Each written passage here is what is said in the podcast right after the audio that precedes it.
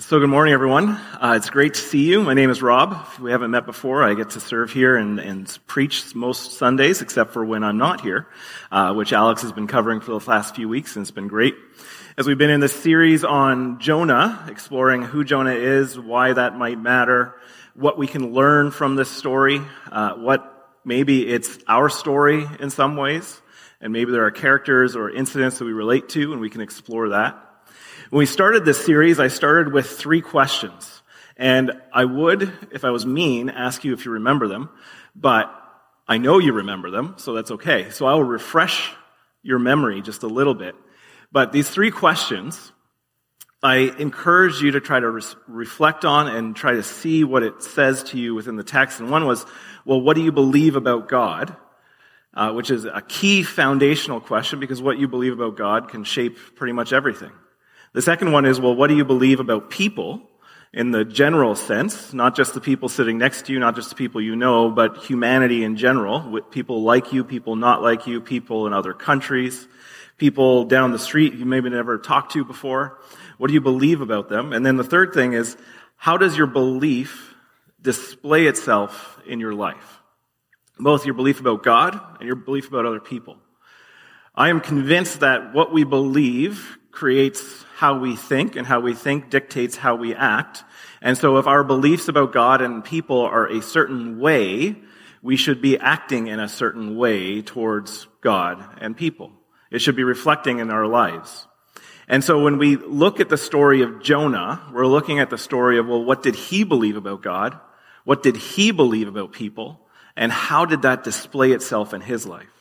And we come to the conclusion this morning of chapter 4 in Jonah, and we're going to explore that. But I also want to explore two other questions.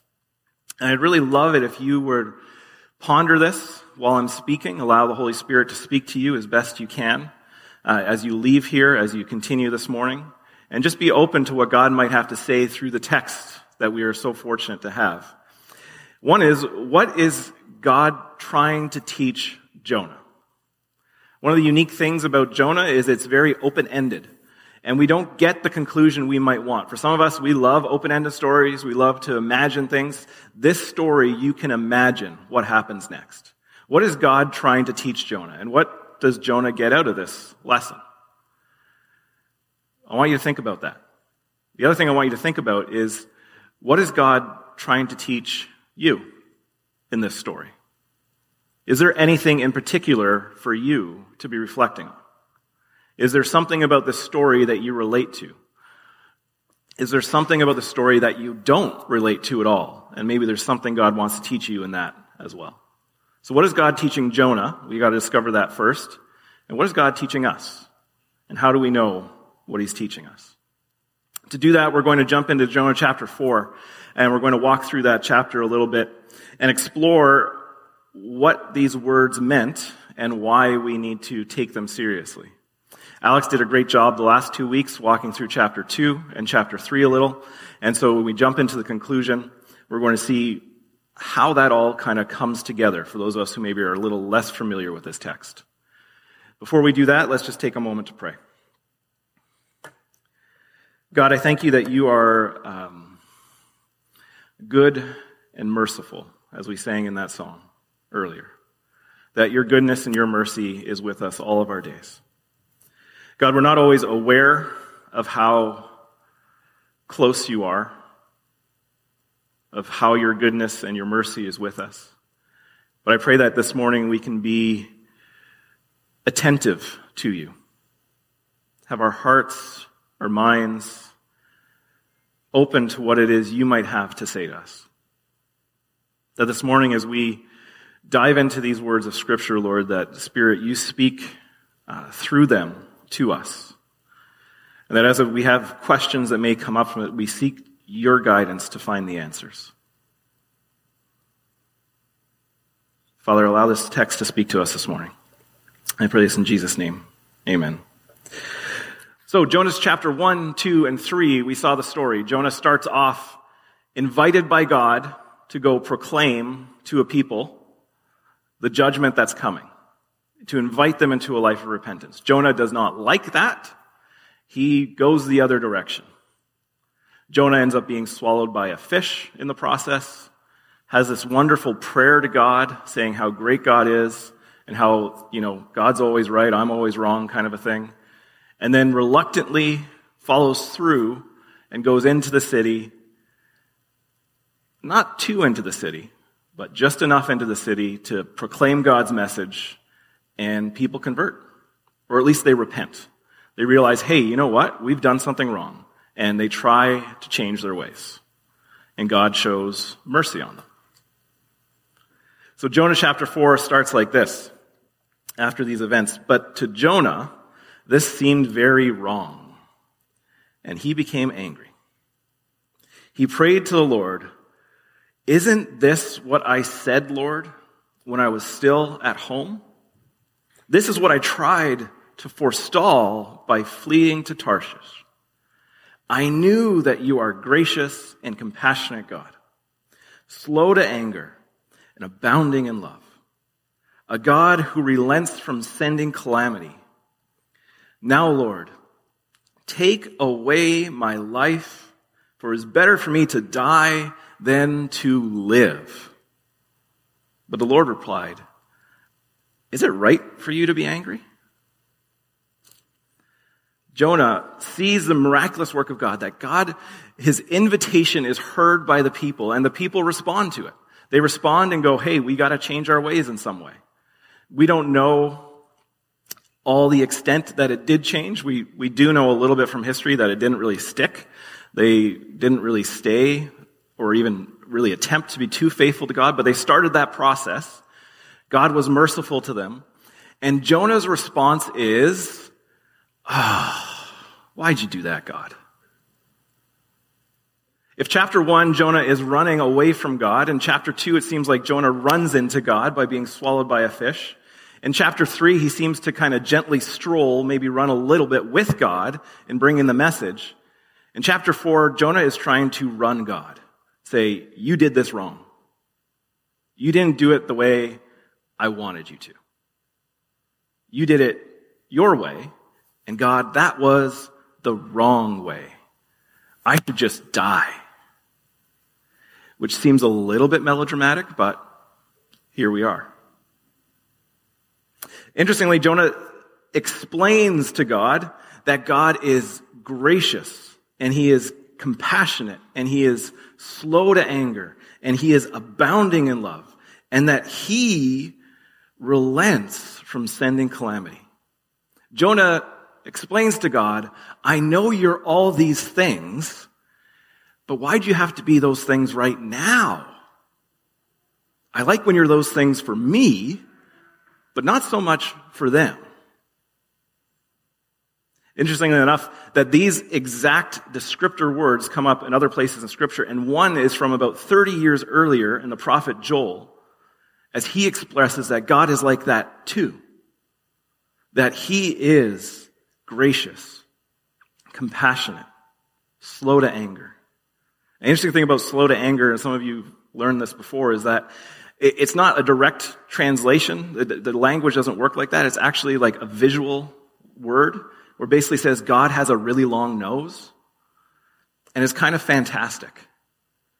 Because sometimes we know the expression, your, your, your face gets hot when you get angry. Well, God's got such a long nose that's going to take forever for him to get his face hot. There's this beautiful picture of God being patient with us. And so Jonah is saying, this is, this is who you are, God. This is who you are. And I wish I was dead.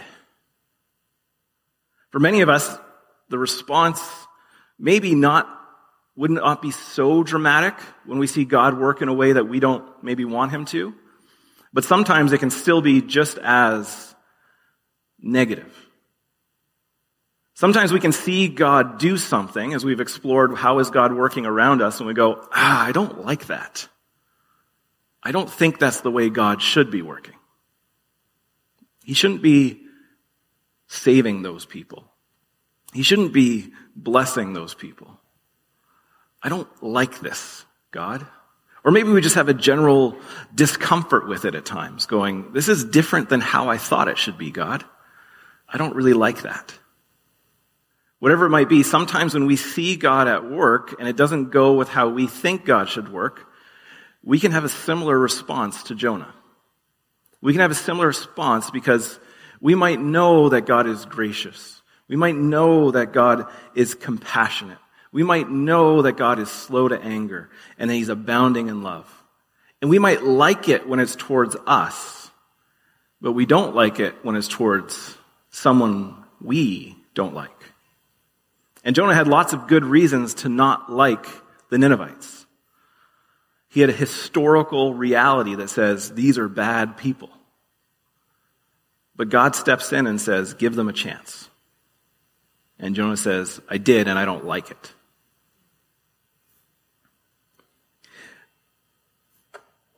Continues the text.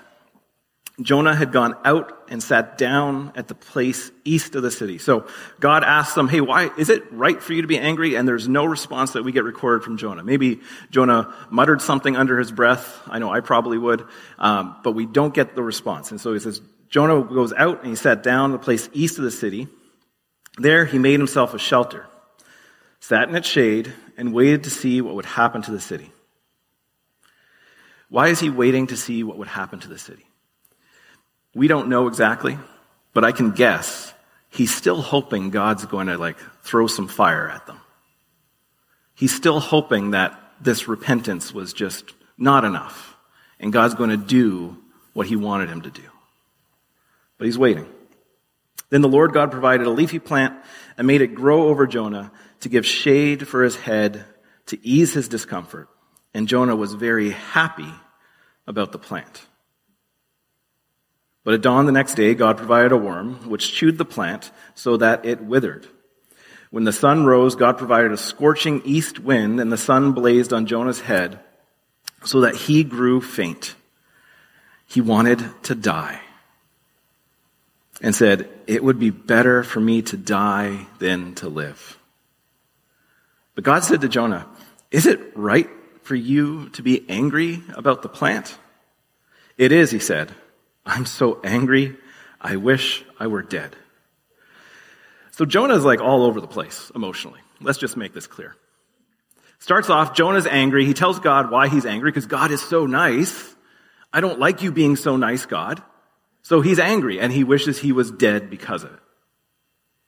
And God says, well, why are you so angry? And then he goes out and he sulks outside of the city kind of hoping maybe God maybe changes his ways, maybe does something, you know, throw some meteorites at Nineveh and make it all good. And it gets a little hot. And God's gracious, compassionate. He grows a plant. Pretty miraculously, this plant grows right in those moments, covers him with shade, and it says, Jonah is happy. What an interesting statement to make. I'm happy because I'm not as hot as I was a few minutes ago.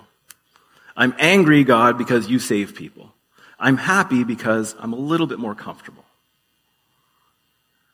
God also provides the worm. The worm chews the plant. The plant dies.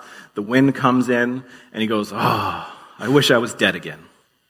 How quickly his happiness turns when his circumstances aren't what he wants. And God says, do you have a right to be angry about this plant? And Jonah says, Yes. He doesn't explain why. He's like, Yes, I do. And I wish I was dead. Jonah's got a lot going on. Anything that disrupts his own comfort, he doesn't seem to like. Anything that goes against what is good for him or his perceived well being in the moment, he doesn't like. And he doesn't like to the point where he says, I just wish I was dead. I just wish it was done. Why be here? I mean, it's a very real feeling that some of us feel at times, let's be honest. Sometimes there's a really profound reason as to why we feel that. Maybe we've gone through some horrible circumstances and we wonder what is the purpose of existence? What is the purpose of life? And we struggle to see it. I would hope that none of us ever feel that way when we see good things happen to people we don't like, but maybe we do at times. It's a real feeling that I think we need to bring to God when we feel it. And God actually never says, stop saying that. Or, you can't talk to me that way.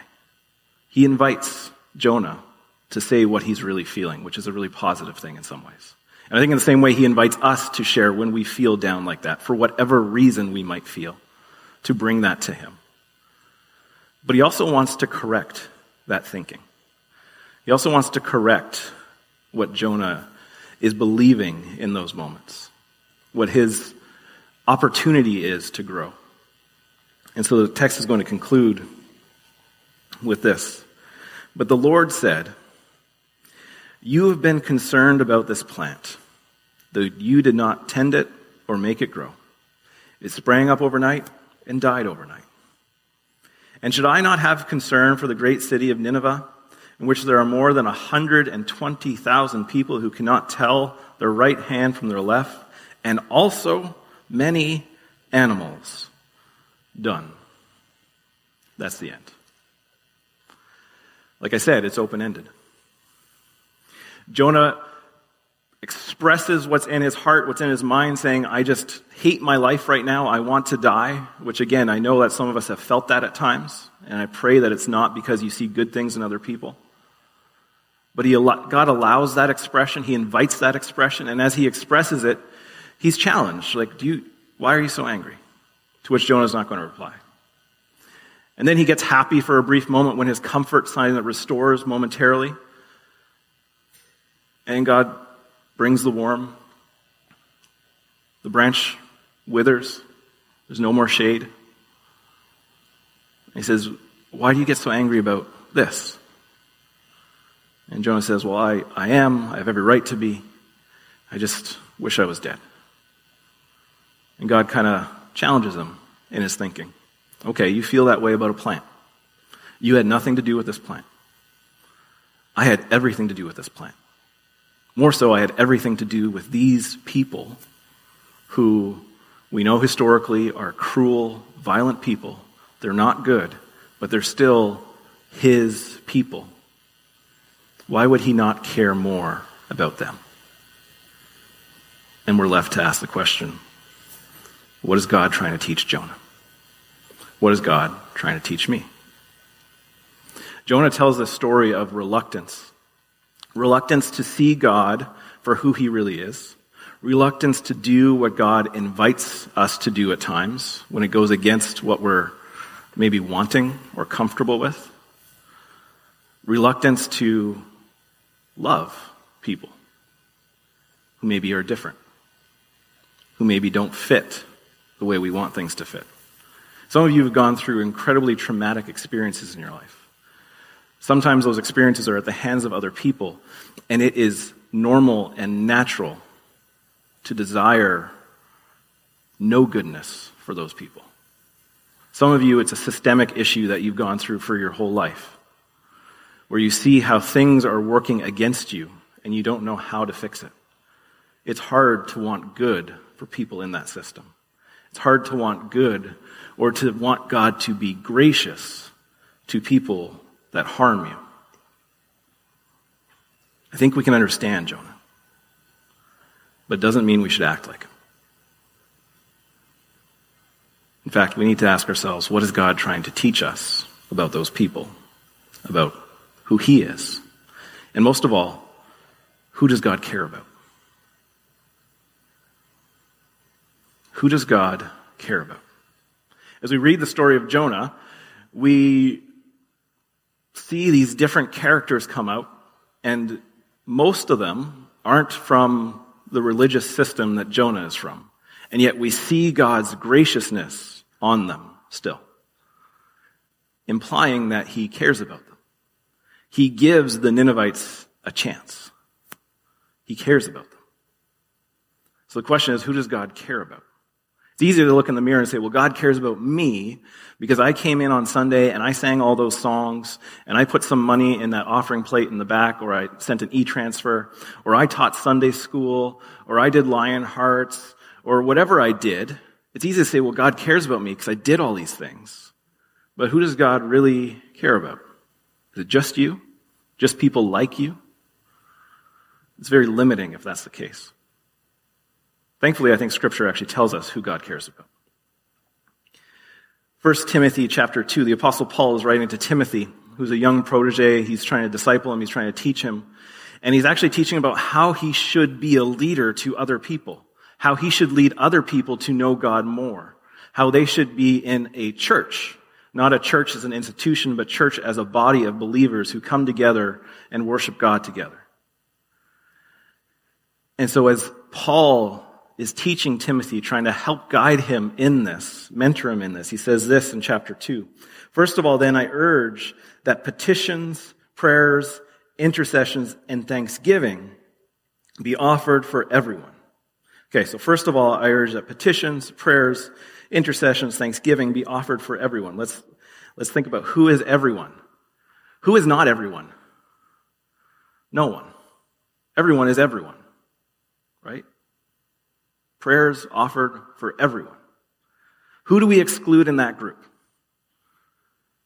Who's excluded from everyone? Hopefully, no one. Then he gets specific for kings and all those in authority, so that we may lead tranquil and quiet lives in all godliness and dignity. In the context in which Paul is writing to Timothy, he's writing in a world where his religious system, where his belief system, the truth and knowledge that Jesus Christ died and rose again, and that because of that, they find freedom and wholeness and salvation, is not widely accepted. In fact, it's a system at place governmentally wise where it's oppressed at times. Yet Paul says specifically, those people who could do the oppressing, make sure you're praying for them. Pray for everyone, but specifically, and also with thanksgiving, with intercession, meaning you're asking things, goodness for them. With thanksgiving, you're grateful for them to God. Those people that are going to hate you, Paul says, do this.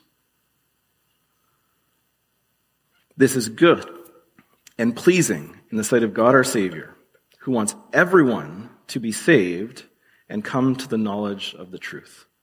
Amazingly, he uses that word everyone again, which again excludes no one. No matter where you're from, what cultural backgrounds you have, what religious system you've come from, what economic system, what sexuality you pursue, doesn't matter. God wants everyone to know him. No one is excluded from who God cares about.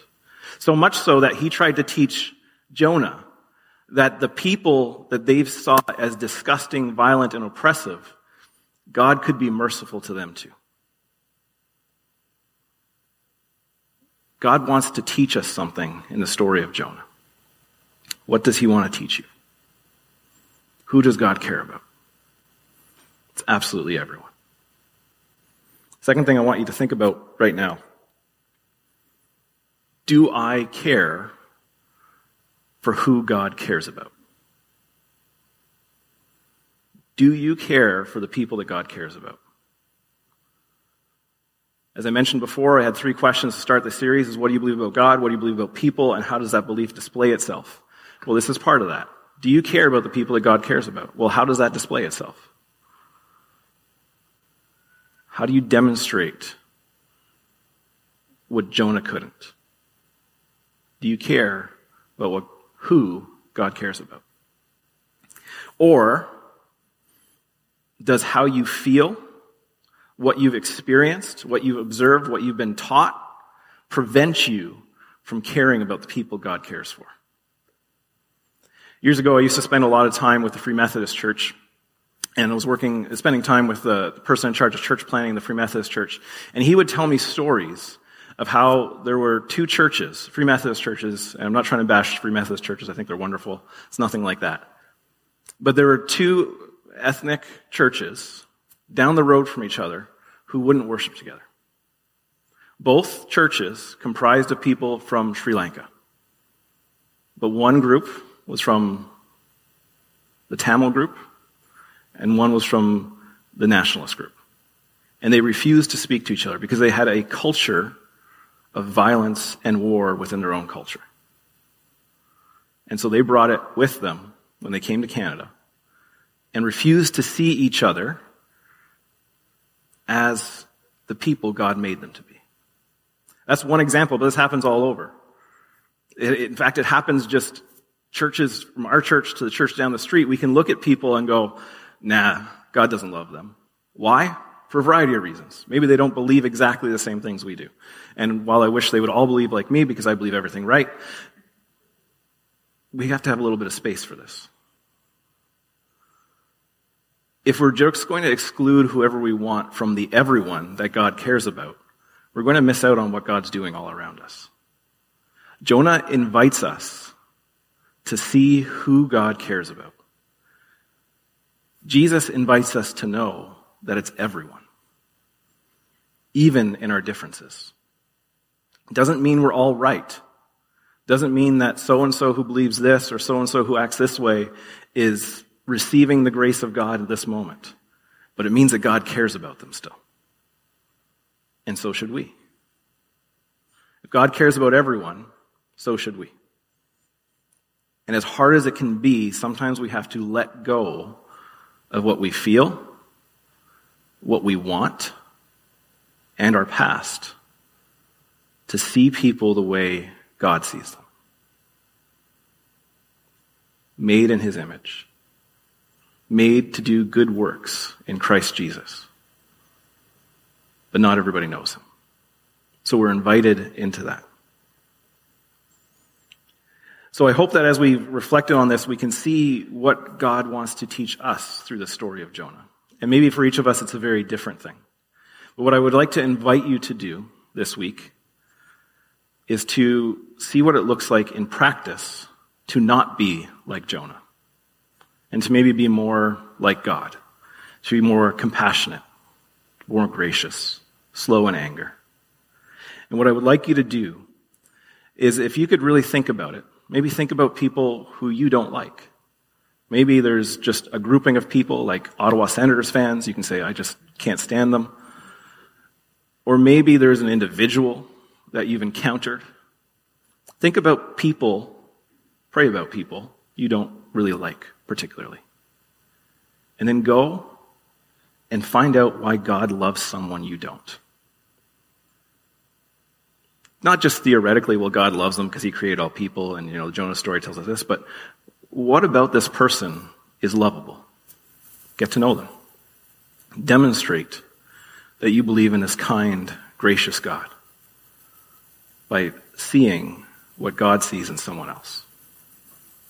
That's my hope and my prayer in the story of Jonah. That we can see ourselves when it isn't so pretty. And we can take a corrective course and not be like Jonah. And express the goodness and love that God has for everyone. Does anybody want to ask any questions? I'm going to try and summarize that. I'm not going to fully summarize that, but basically, uh, Anna, you're, you're expressing kind of a defense for Jonah, which I think is valid to say like that you are, in particular, like Jonah, that you're dealing with situations where it seems like it's unjust or wrong at times. Uh, and I think the point is we're all like Jonah. But that's actually not a very positive example. And it's not that it's wrong to feel the way we feel. It's not that it's wrong to be frustrated. But it's wrong to seek out ill for what we, or who we are frustrated with. And it's wrong to think that God doesn't care about those we're against. And we don't necessarily have to ask forgiveness to a person who's wronged us. That's actually not a very biblical principle. Uh, what we need to ask forgiveness to is, is God when we go astray, but not for something who's done someone to us, something who's done something to us. And so I think it's fair to defend Jonah in the sense that Jonah is stuck in a mindset of what the reality is, is his experience is more important than everybody else's. And I think we're, most of us get stuck in that mindset at times, whether we intend to or not. And so when anything brings frustration or discomfort, it's easy to be cursing to God and say, why are you doing this to me? That's not exactly the story of Jonah in our experiences. Jonah's experience is that he thinks a whole group of people deserve to die and don't deserve God's mercy. It's a bit different than what we grow frustrated with. And the truth is that some people are hard to love. None of you, of course, but You know, we've all known those people, those people who drive us nuts, those people who do everything against what we want them to do. Some of us who are parents, we think of our children until they're 18 at least, that that's been their whole life. But it doesn't mean they're not deserving of love. It doesn't mean that they're not deserving of God's grace. That's the story of Jonah. Jonah's saying they're not deserving of it. So, Anna, you may have some similarities to Jonah, but I think you are a loving, kind person who maybe doesn't demonstrate the same dislove, for lack of better words, because I just made that word up. Unlovingness, that's the better word, towards people. That's Jonah's story.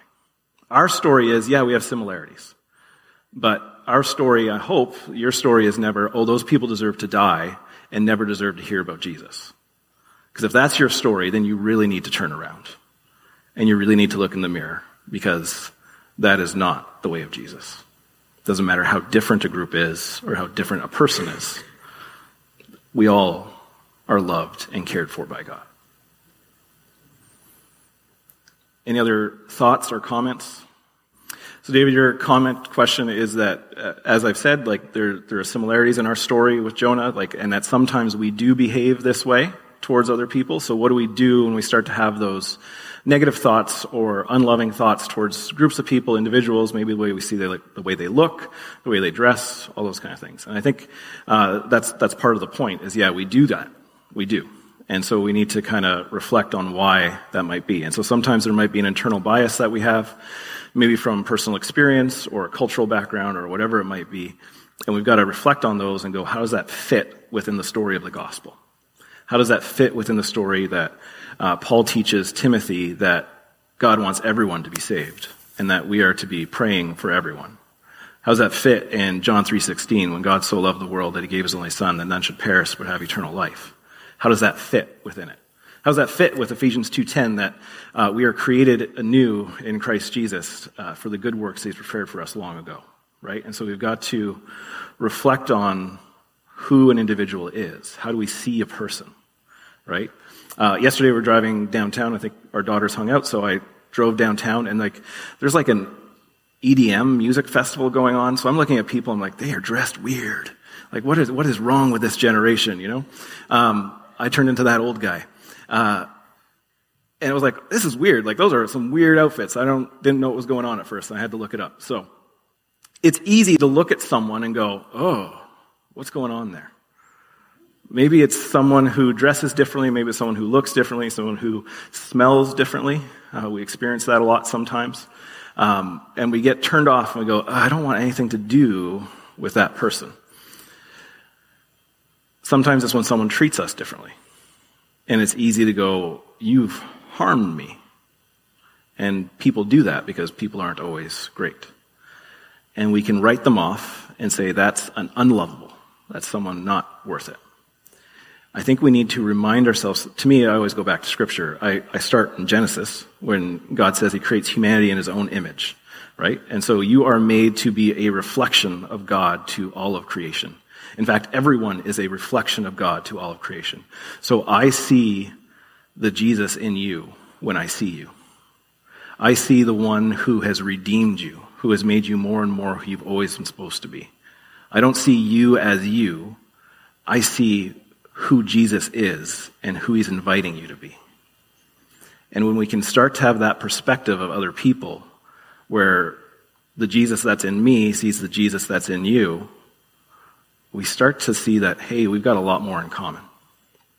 In Ephesians 2, um, it starts off before Paul gets to that, he talks about how, you know, we have nothing to boast. We have nothing to be proud of, that we didn't earn our salvation, that we were just like everybody else. But God is gracious, God is good. And so we are invited to see each other as good, as, because God is good. Not because we are, but because God is. And so I think if we are wanting to not be like Jonah, we have to start seeing people who God says they are. Not everyone comes to know the life and hope and saving faith of Jesus, but God sure wants everyone to know it. And so we need to start seeing people in that light that God wants them, God cares for them, God made them. No matter how much we disagree, no matter how much we might be disgusted at times by them. no matter how much sometimes they've hurt us, which makes it even harder. It's not to negate the fact that they've hurt us, but to acknowledge that God is more gracious than we are. And He's extended that grace to us. And so I think it starts with how we see people. And we need to go back to Scripture to see how God sees people. And see if we're willing to adjust our life to that. And sometimes we're not. Does that make sense? All right. Anyone else want to ask something? All right. Well, I'm going to pray. Um, I hope that the story of Jonah is something that maybe, if, even if you are familiar with, it gave you an opportunity to reflect on it and see what it has to say in your life. What is God trying to teach you through this story? What was he trying to teach Jonah? Are there similarities? Are there things we need to learn? Jonah, we talked about early on, he's not a positive example. He liked to like pray for things that benefited him, but pray and very was very nationalistic. Wasn't really kind of the way he should have been. He wasn't submitting to God. We have to try and adjust our lives to be submitting to God. Let's pray. God, I thank you that you are uh, gracious. Uh, you are compassionate. You are slow to anger. God, you are abounding in love. Remind us of that today. Remind us of the love that you have for us, that while we were still sinners, you, Christ, died for us. Remind us that none of us can boast in that because it's something you did for us. Remind us of what a good gift it is to know you, Jesus. And God, we pray for our hearts that when we seem to go the way of Jonah, when we seem to go in the direction of dismissing other people from your love, that we turn back to you. That we not see people as what we see on the surface or what we experience on the surface, but we see them as you see them, precious in your sight. People made in your image, made for good, even if they're not living that out yet. Help us to be people who are patient to see you work in the people we struggle with lives. Help us to be patient with the people that we desire to know you who don't yet.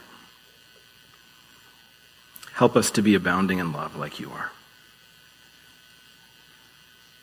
God, as we go from here today, wherever we find ourselves, I pray that we can look to see what it is that you love about the people we sometimes find unlovable. Help us to see your goodness in them, even when they are not kind. Help us to see your grace even when they feel undeserving. Let's pray this in Jesus' name. Amen.